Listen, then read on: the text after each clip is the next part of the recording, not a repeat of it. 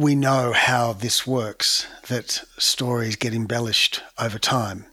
And I want to be careful not to do that because it assumes a kind of fable quality because the memory is an unfaithful ally.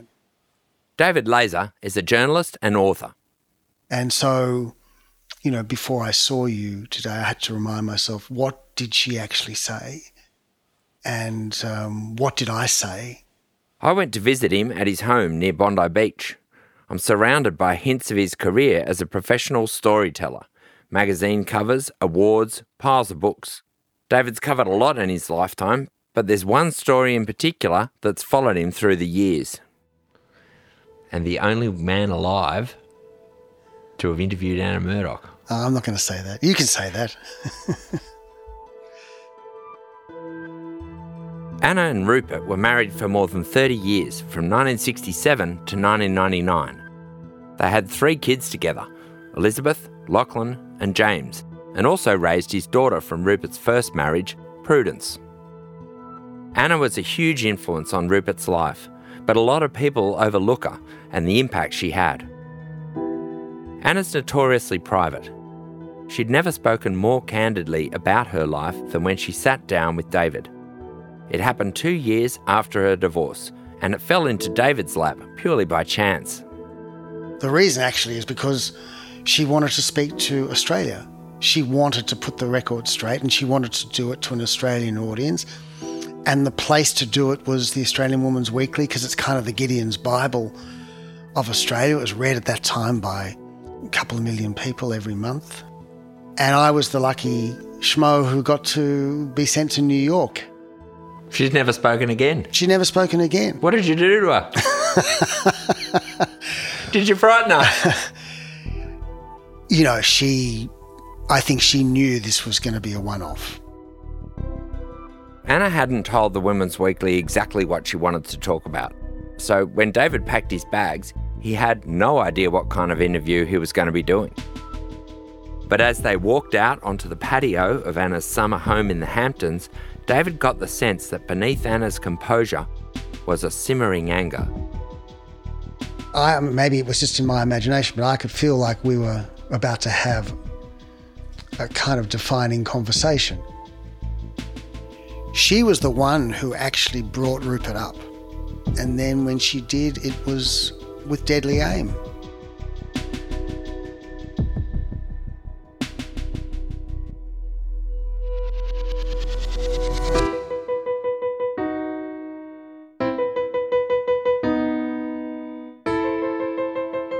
I'm Paddy Manning. In this series, I've been trying to understand what drives one of the world's most powerful and divisive men, Rupert Murdoch. It's not just about what drives him, it's also about what that drive has done to him. Nowhere is that more evident than in his relationship with his second wife, Anna. Throughout Rupert's breakneck expansion across Australia, the UK, and then America, Anna was by his side Rupert told one of his editors that she was his only friend. At one point, Anna was considered a potential successor herself if anything happened to Rupert. By the end of the 90s, however, all that had changed. This episode, I want to look at two of Rupert's most consequential relationships. One was with Anna. The other was with a Nixon era Republican Party operative and undoubted television genius, the man behind Fox News, Roger Ailes. From Schwartz Media and 7am, this is Rupert, the Last Mogul. Episode 4 Attack, Attack, Attack.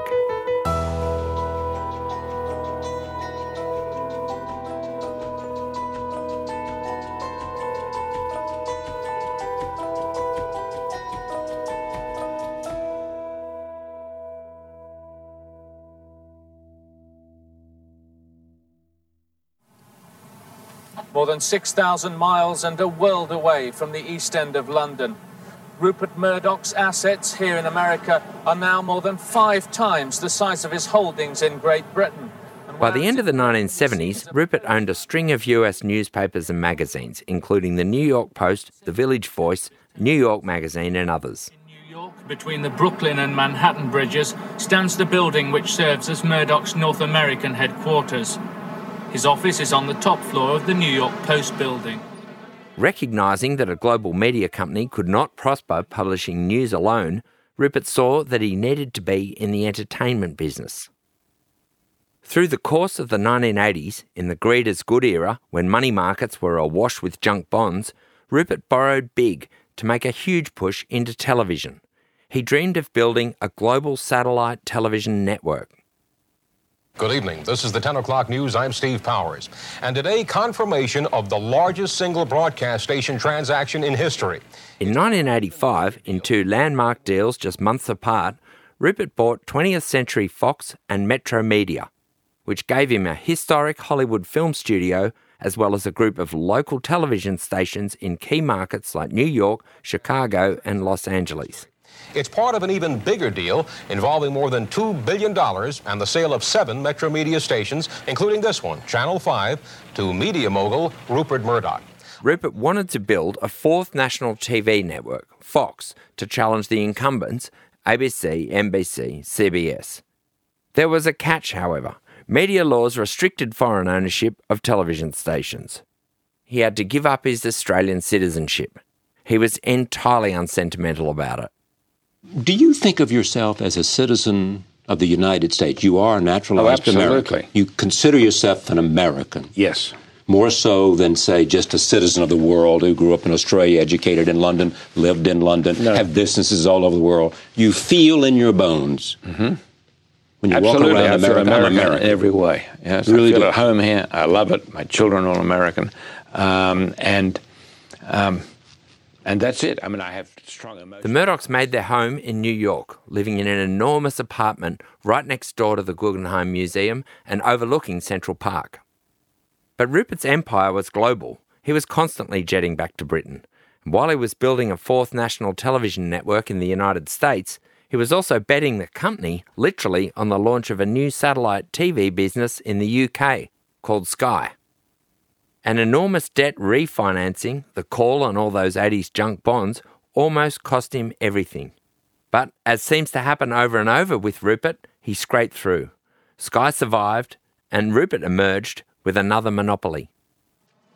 Do you think you're going to be able to repeat the same trick in television and films here in America? I hope so, but I think it'll take as long to do here uh, as it took us to be successful in Britain. Uh, success does not come quickly or easily in the media. In pictures from this era, you can see how Rupert and Anna settled into their life in New York. They were constantly papped around town, arm in arm at high society events, film premieres, celebrity weddings, charity dues. David Leser says Anna was enjoying herself. Anna loved America. Certainly, I think from Anna's point of view, is I don't, I don't like England. Um, I don't like the attacks on my husband. I don't like the the class system. America was a, just a blessed relief to her after the UK. Rupert's four kids all had American accents. They were sent off to the best schools in New York. As they grew up, there was already talk of succession, about whether Anna's kids would take over the family business. Are they planning to go into the newspaper business? I think so, and so is my daughter. I mean, I can see um, lots of arguments along the way. Yeah. Uh, who knows what will happen? There's a scene too in the I found this old clip of Anna from when she published a novel. She actually called it Family Business. In it, she channeled everything she'd seen and learned about the media industry into a fictional account of a female press baron. Her interview inevitably strayed into talk of her real family. But I think in my own family that my children, because they hear so much talked about newspapers, they live with it all the time. They, they hear all the discussions at the breakfast table. Um, they have a love for it that is totally indescribable to people outside. And that was one of the things I wanted to explain because uh, I do love the business. I know a lot more about it than I ever thought I would, probably too much. And I wanted to But it's exactly because they were brought up to love the media business that the kids were destined to fight over it. Anna could see trouble coming, and David Leser tells me the succession question still bothered her a decade later. She was deeply perturbed around the whole succession issue. She didn't want any of them to really take over the, joint. As she said to me, I'd rather none of them. She didn't want the kind of pressure that he was putting on Elizabeth, Lachlan, and James. She didn't want it for them. She didn't want it for them, no. Anna's an interesting figure. She was 13 years younger than Rupert and grew up poor. She was the daughter of two European migrants who lived in Western Sydney and had a business that failed. She was also staunchly conservative. I think she was right of Rupert. Certainly on abortion, he was pro life. I mean, I know politically she was very right wing. I mean, I see him as it's more governed by just where does the power lie and the money, whereas I think Anna held very strong positions on communism, for example, and socialism, taxes. And she was very conservative. A strict Catholic, Anna had a very traditional view of the role of the wife and the importance of family. But Anna and Rupert had very different ideas of what family meant. Rupert loved family, but the business came first. David told me one of Anna's favourite old stories about a young James trying to get his dad's attention. Saying, Mum, is dad going deaf? And she said, No, darling, he, he, he just, he's just not listening.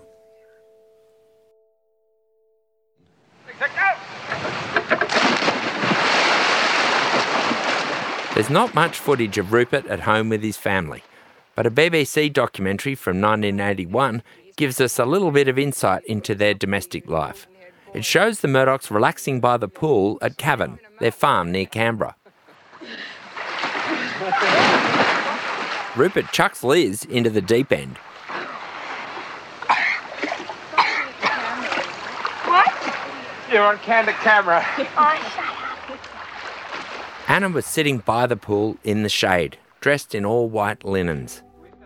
The reporter asked her what she thought of Rupert's latest acquisition and his ever growing empire. I have mixed feelings about it. I'm very happy for Rupert to have it. Uh, but for myself, as speaking as a wife and a mother, it takes family time from us. Um, it's not something that I really want, but if Rupert wants it and it makes him happy, I'm sure we'll sort it out. We've sorted it out before. We'll sort something else out. As the years passed, there was a growing tension in the marriage.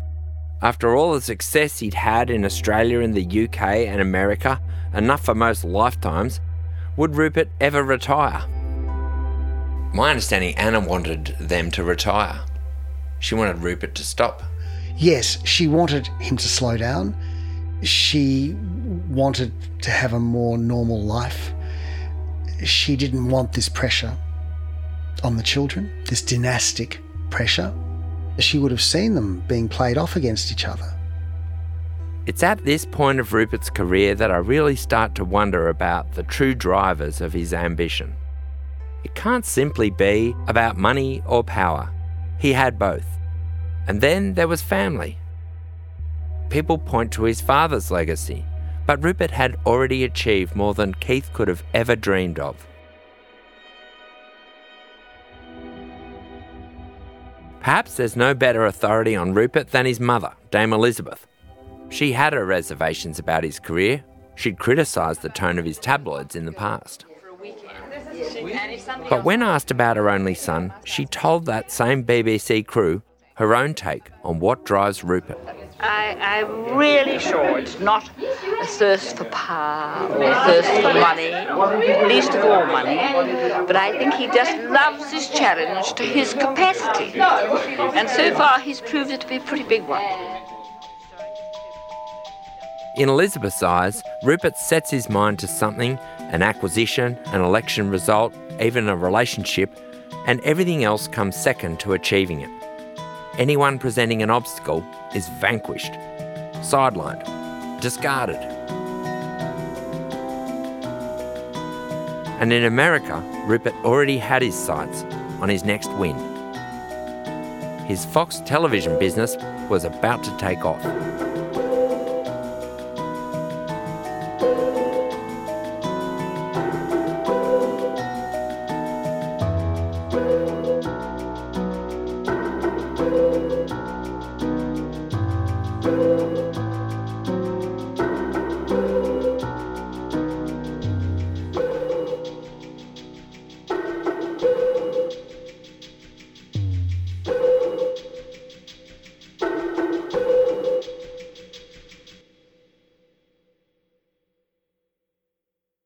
Need a reminder of what political leadership looks like? Australia's master of political satire, Jonathan Biggins, is back embodying the iconic Paul Keating, visionary, reformer, and rabble rouser. Due to overwhelming demand, one man comedy The Gospel According to Paul is returning to the Opera House, on from the 4th to 23rd of June for its final term ever. Secure your tickets now at sydneyoperahouse.com for an unforgettable evening. With award winning news coverage and reviews, the Saturday paper is essential reading for everybody. For a limited time, subscribe to a year of our quality, independent journalism, and you'll receive the Saturday paper's stainless steel coffee cup made in collaboration with Fresco for free. Subscribe from just $2.10 a week. Simply visit thesaturdaypaper.com.au forward slash offer. The Saturday Paper. No hot takes. Fox News Channel. Fair and balanced. Where news is going, where news should be, where to find it. Fox News Channel. What people want. If you were in the United States flicking through TV channels on October 7th, 1996, you would have stumbled across the very first broadcast of Fox News. The rushed launch was shambolic, a low budget affair. The studios were dingy, literally taped together. But unlike the other news channels, there was something edgy about tuning into Fox. It was bright, eye catching, and had a simple message.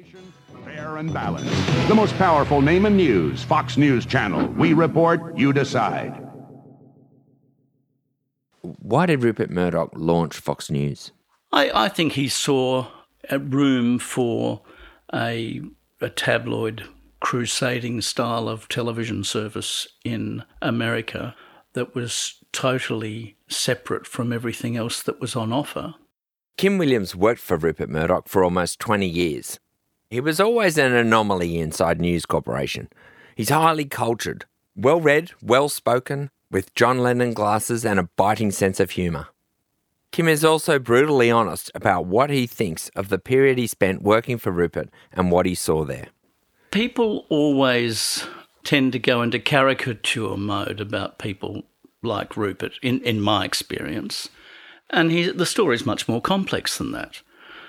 By the time they parted ways, Kim had held the most senior roles in Rupert's Australian operations. He was CEO of Fox Studios in Sydney, and then Foxtel, and then News Corp Australia. Kim often ended up in New York at a time when Rupert was in the thrall of Fox News and the man he'd hired to create it, Roger Ailes. Did you ever talk to Rupert about Fox News? When I was seeing him in New York, he would usually ask, Are you seeing Roger on this trip? And I'd say, No. And he'd say, Why? And I said, You know why. I can't bear the guy. Um, and he'd say, Right. And he wouldn't challenge that. I mean, he always felt quite comfortable about people having different points of view. Well, back then he did. I'm not, not sure he would any longer. But I'm delighted in not seeing Roger Ailes and having nothing at all to do with him. Did you ever meet him? Oh, I've met him on a number of occasions. He he was a de- decrepit old thug. He had no element of of charm or appeal at all. Politically, to me, he was completely anathema. I mean, just make you feel like having a shower afterwards. Roger Ailes was the only child of a violent father who grew up in the auto town of Warren, Ohio, heart of the Rust Belt. He was a haemophiliac. He had multiple transfusions from donors in the local community when he was a kid. His father used to say, Remember, son, you've got a lot of blue collar blood in you. Roger held on to that his whole life. Uh, I, I see myself between the Hudson River and the Sierra Madres. I don't see myself at the Beverly Wilshire Hotel or uh, Le Cirque here in New York. Those, those, are people who aspire to different things. The chattering. Rupert had met Roger Ailes back when Roger was working for the Reagan administration. Later, he was hired to soften up George Bush's public image. Ailes lived and breathed Rupert's anti establishment underdog mindset. He was second to none when it came to packaging up the Republican Party platform and selling it to the public. He also had an unpleasant reputation. If you want to have tremendous political influence right. and still be a womanizer, drug abuser, or an alcoholic, you only have one choice of career, and that's journalism. He'd left his last job in television after shouting an anti Semitic slur at a colleague at NBC. Within weeks, he was doing a press conference alongside Rupert Murdoch announcing the launch of Fox News. Roger Ailes had the idea of producing this new service that was of an ardent right wing perspective. In the memorable words of Roger Ailes, fair and balanced. The fair and balanced was a deliberate Roger Ailes takedown of the old regulatory rules that were exercised in America through until the Reagan presidency, and Reagan removed the requirement for reasonableness and fairness and um, for right of reply. The fairness doctrine. That's right. The fairness doctrine was fundamental to the operation of the Federal Communications Commission. So Rupert saw an opportunity. He knew the market was sufficiently large in America, of all places, for it to play out well. And I think it was successful beyond his wildest dreams. Fox News was deliberately pitched at Middle America, towns like Warren, where Ailes had come from. Rupert and Roger liked to joke they'd discovered a new market niche, half the country, which they believed was being ignored by coastal media elites who are overwhelmingly liberal. How old is the Fox News channel now? We launched in October of 1996, uh, so it's not quite three years old. How many homes are you in? 41.8 million homes. Roger Ailes went on C SPAN to take calls from viewers. You can already hear how Fox News had struck a chord. Yes, hello. Hi. Hi. Oh, oh Brian, I'm so excited to be on with you. Welcome. so am I. uh, listen, and I'm so happy to see Roger Ailes. Uh, I know he's done a lot for people that I like over the years, and um, I am so happy to live in a district here that uh, gets the Fox station. I know some of my neighbors don't even want to bother to listen to Fox station, but I love it. Well, thank you very much. And I know that. Uh, Would you make a call to the previous guy and talk to him for me? Never mind. Why do you like Fox News? Did he have a genius for television, in your view? Oh, there's no question. He was a person who understood television very well and understood the ordinary thoughts of basic Americans very, very fluently. Do you think there was a meeting of minds between Roger Ailes and Rupert Murdoch? Yeah, I think I think Roger Ailes had a, a fundamentally tabloid view of the world, and that's clearly something on which, in many ways, Rupert wrote the modern rule book.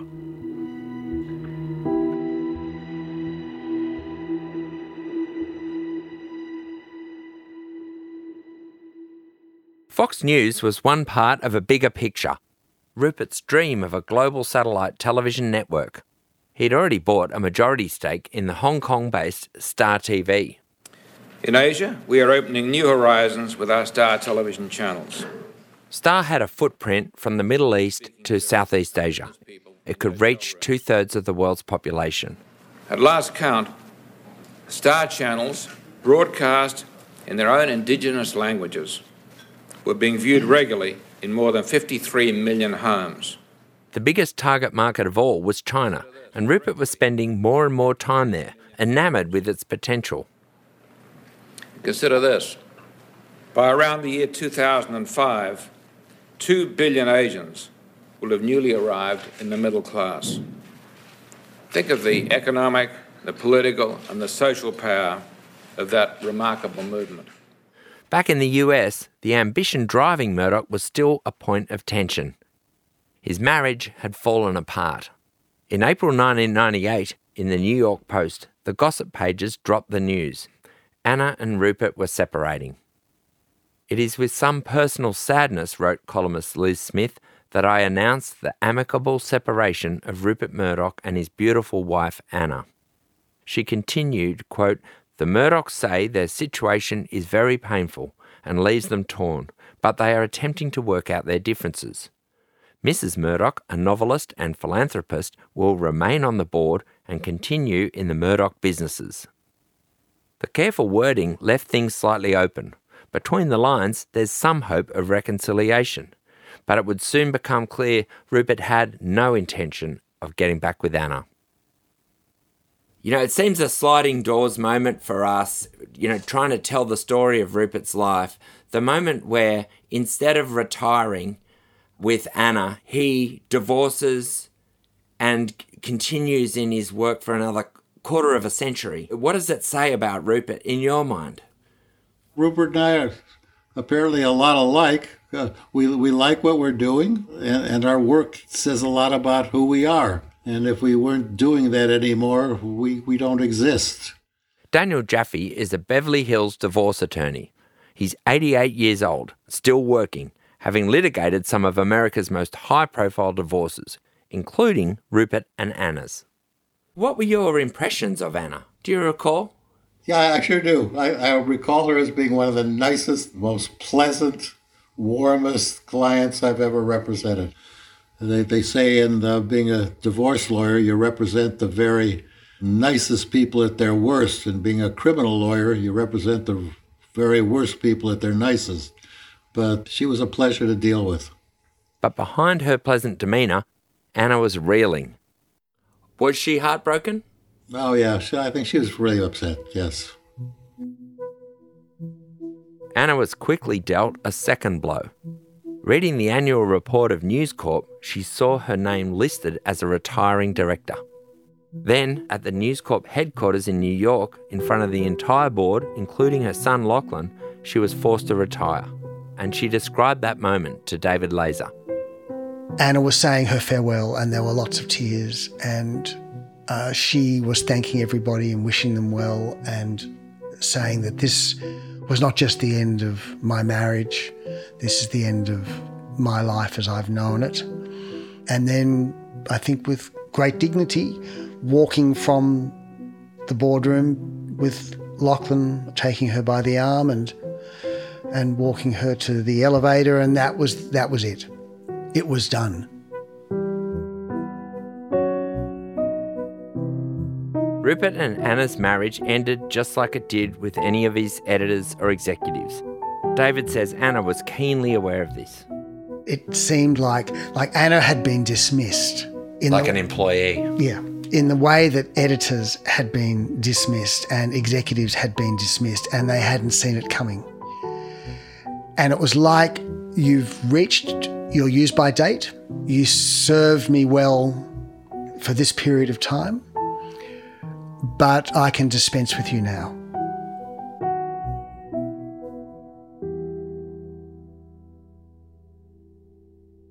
Anna saw what it was like to be on the receiving end of Rupert's ruthlessness.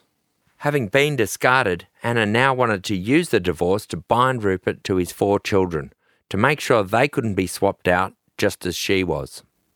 The focus was always on whether the, the children, the next generation, would really be the people who are going to take over the operations uh, after either Rupert retired or died. There were no court appearances, there were no motions. All of the financial information was all disclosed vol- on a voluntary basis. Was she Grady? Mm. I, I don't think so. I didn't think so. So they all meet in New York in the apartment overlooking Central Park. Rupert, Anna, Daniel, and Rupert's lawyer, even James Murdoch, who at 27 years old offered to help out. And James says, Okay, guys, mom, dad, we're going to get this finished. What was the apartment like? You know, the only thing I remember about it is I remember what the monthly maintenance costs were. I think they were eighteen or nineteen thousand dollars a month, and I had never seen any maintenance charges like that in any case I ever handled previously. The divorce agreement between Rupert and Anna made sure that control of the Murdoch media empire would pass to the four elder children when Rupert died. It ensured each child had an equal vote on the Murdoch Family Trust, which controls the family's holding of the voting shares in the Murdoch businesses. Crucially, when Rupert dies, the four siblings take full control of the trust. Obviously, I and, and Anna agreed that the proposal that we did come up with was uh, a reasonable proposal. And uh, I did both of the parties a big favor by getting it resolved. quickly and uh, amicably. The inheritance was now locked in, and on the surface, the proceedings were amicable, but underneath it, still, Anna wasn't happy. Speaking to David Leser two years later, she finally accused Rupert of having an affair with a young executive who'd been working at Star TV in Hong Kong, Wendy Deng. Anna was the great foil and the great partner for Rupert as he was conquering the Western world, but he needed China. He wanted to extend his reach through Asia. So Wendy then becomes the indispensable foil, fluent in Mandarin, fluent in English. That's what this was about. Who's who's useful to me now? Who's who's useful and attractive to me now? It was geopolitical as much as anything else. Well, that's right, because both women were in extremely geopolitical positions. Anna learnt that Wendy and Rupert had been in a relationship before they'd agreed to separate. Anna had kept that knowledge of the affair to herself, she said, partly for the sake of her kids and partly hoping that Rupert would one day make amends. One of the things I remember asking her was about whether Rupert's critics had been right about him all along and the reputation that he had earned as a result of, of peddling that kind of journalism, whether the critics were right. And she said the Rupert I knew died a long time ago. 17 days after the divorce was settled, Rupert and Wendy were married.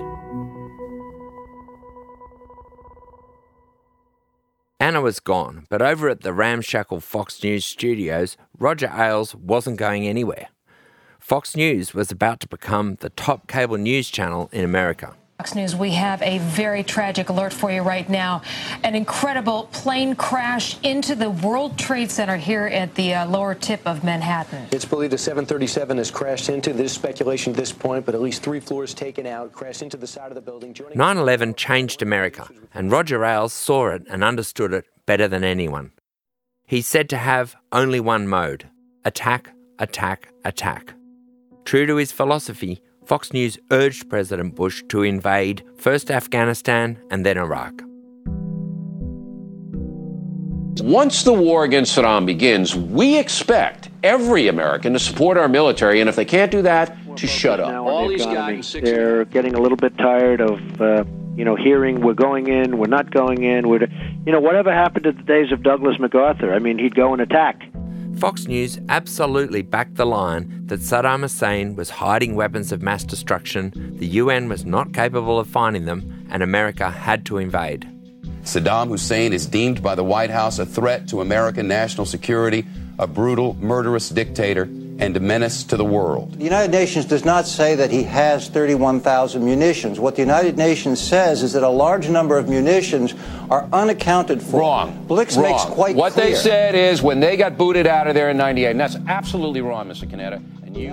Almost all of the Murdoch media backed the invasion of Iraq in 2003. The New York Times even dubbed it Mr. Murdoch's War. With the nation on high alert and our armed forces prepared for war, stay brave, stay aware, and stay with Fox. Rupert's influence, not just in America, but in Australia and Britain too, was so great he could arguably tip governments into armed conflict. But in Fox, especially, Rupert had built a network that would exceed his own enormous ambition. It would become the most influential and profitable cable news network in America, and the most dangerous.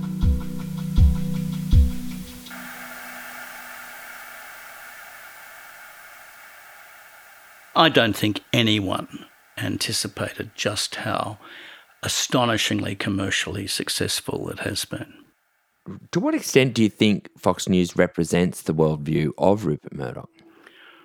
Oh, I, I, I imagine that it's become much closer to his view than it was in the early part of this century. But it, it, it has become a parody of itself in some ways. I mean, commercially, it's obviously an outstandingly strong enterprise producing rivers of gold. But politically, it has been the source of polarity in, in America of unprecedented toxicity and of the complete degeneration of the whole public square. I, I would not want that to be on my epitaph.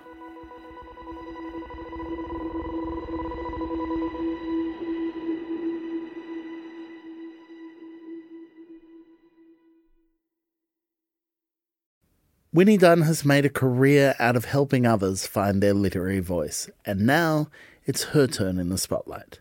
This week on Read This, join me, Michael Williams, as I chat with Winnie about her debut. Find it wherever you listen. Next episode, Rupert faces the biggest scandals of his career. There is no doubt the number one person that the company sought to protect from the get go was Rupert Murdoch. But the ultimate question isn't about survival, it's about succession.